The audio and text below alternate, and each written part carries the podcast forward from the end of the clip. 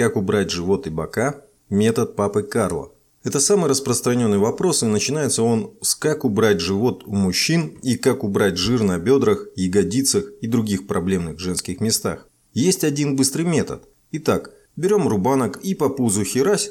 Что? Не очень метод? Ну, тогда вот еще один. Последний. Для себя берег. Большинство людей, которые приходят в тренажерный зал, вовсе не хотят иметь огромные мышцы, а стремятся сделать упругую задницу, гладенький живот с кубиками и тонкую талию. Именно такое сочетание ассоциируется с сексуальностью и атлетическим сложением тела. Одна из причин, почему мало кто добивается результатов, это неверное понимание принципов использования занятий с отягощениями для создания своей фигуры. Многие приходят в зал, перетаскивают тонны железа, занимаются по каким-то программам, скорее всего скопированными из интернета, и считают, что этого достаточно. Нет, недостаточно. Любые тренировки с отягощениями вызывают анаболизм, рост мышечной ткани, в то время, когда вам как раз нужен обратный процесс – катаболизм. Если усложнить, то вам нужен анаболизм для мышц с одной стороны и катаболизм для жировой ткани с другой стороны. Вроде бы логично, да вот как обычно засада – это разные процессы и к тому же противоположные. Попробуйте побежать одновременно в две стороны. Ну шо, получилось?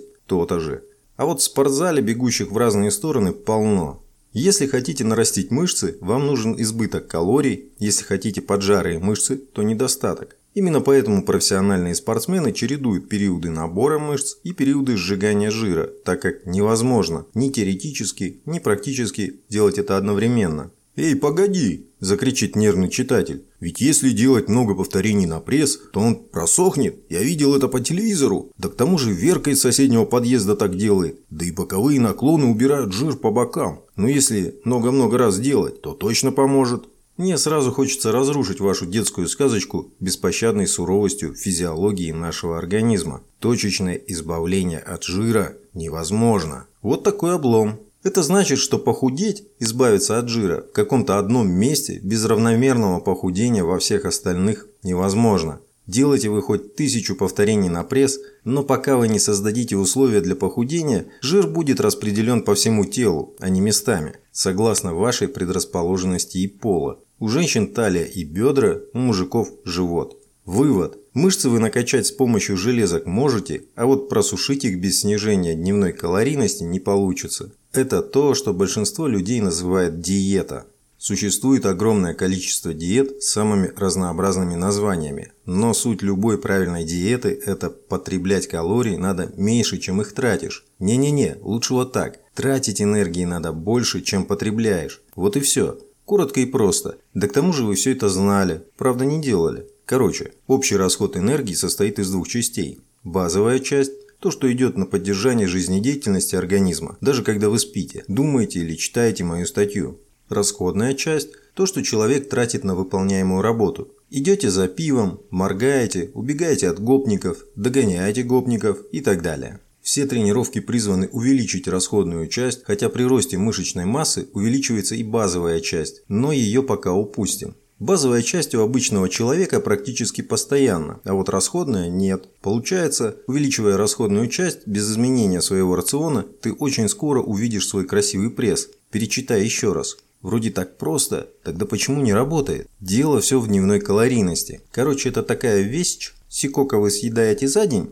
от этого и зависит, худеете вы или нет. Ну и в чем тут проблема? А в том, что никто не знает своей дневной калорийности. Любой занимающийся скажет вам, ну я там мучное не ем, после шести, жирное, кстати, тоже, фрукты там разные, овощи жую. Так вот не в этом дело. Вы свой уровень калорийности за день можете перекрыть вареной морковкой и спокойно дальше продолжать толстеть. Уловили смысл? То, что ты ешь, конечно, важно, но намного важнее сколько и когда. Итак, с теорией покончено, за дело. Первое. Считаем свой дневной уровень калорий. Просто одну неделю записываем все, что едим, не меняя своих гастрономических привычек. Одной недели достаточно. Теперь подсчитываем количество съеденных калорий и делим на 7. Вот ваш дневной уровень. Чтобы облегчить подсчет, можете эти дни полопать одно и то же и попроще. Второе. После того, как вы узнали свой уровень, снизьте его на 10%. Этого достаточно, чтобы начать худеть. Раз в неделю взвешивайтесь. Если за неделю вы теряете около килограмма, это хорошо. Если больше, значит горят и мышцы.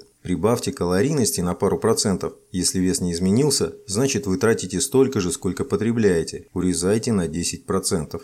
Третье. Физические упражнения помогут увеличить расходную часть калорий даже тогда, когда вы уйдете из спортзала и будете лежать на диване перед зомби-ящиком. За это я их и люблю, больше чем кардио. Срезание боков и живота вам обеспечит урезание дневной калорийности, а красивый каркас и упругость придадут упражнения. Четвертое. Не забудьте приседания, так как это самое энергоемкое упражнение, к тому же оно превращает ваши бедра и ягодные места из холодца, на которые они похожи, в повод к вам поприставать. Короче, больше запланированного есть нельзя. Пока. В будущем вы научитесь чувствовать расход и приход калорий и сможете кишкоблудить в пределах нормы. Углеводы едим до 6-8 часов вечера. Основной прием углеводов Утром, после сна и после тренировки. Придется проститься с привычкой с утра просто кофе попить. С утра должен быть самый большой прием углеводов. После 6-8 часов вечера едим только белок. Рыба, курица, креветки, творог, белок яиц.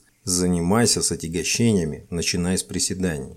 Как ускорить жиросжигание? Первое. Увеличить расход энергии. Гуляй, ходи пешком и так далее. Второе. Если делаешь кардио, то делай с утра или после тяжелой тренировки 20-30 минут. Третье. Термогеники перед тренировкой. Жиросжигатель из специализированного магазина. Самый простой кофе попить, только не сладкий. Однако обратите внимание, что описанные способы ускорения жиросжигания однозначно ускорят и возможные потери мышц. Внимание! Чего нельзя делать? Первое. Боковые наклоны. Прекращаем спорить и включаем логику. Я уже писал, любое упражнение с отягощением вызывает рост мышц. С этим, надеюсь, спорить не будете? Именно поэтому боковые наклоны растят бока. Именно поэтому мы качаем пресс, чтобы наши кубики подросли и стали похожи на стиральную доску. Боковыми наклонами вы не сожжете ни грамма жира с боков. Смиритесь и прекратите портить вашу талию. Второе. Резко урезать калорийность, либо испытывать чувство голода. Если охота есть, когда вы этого не планировали, ешьте белок и клетчатку. Итак, давайте еще раз пробежимся по основным идеям.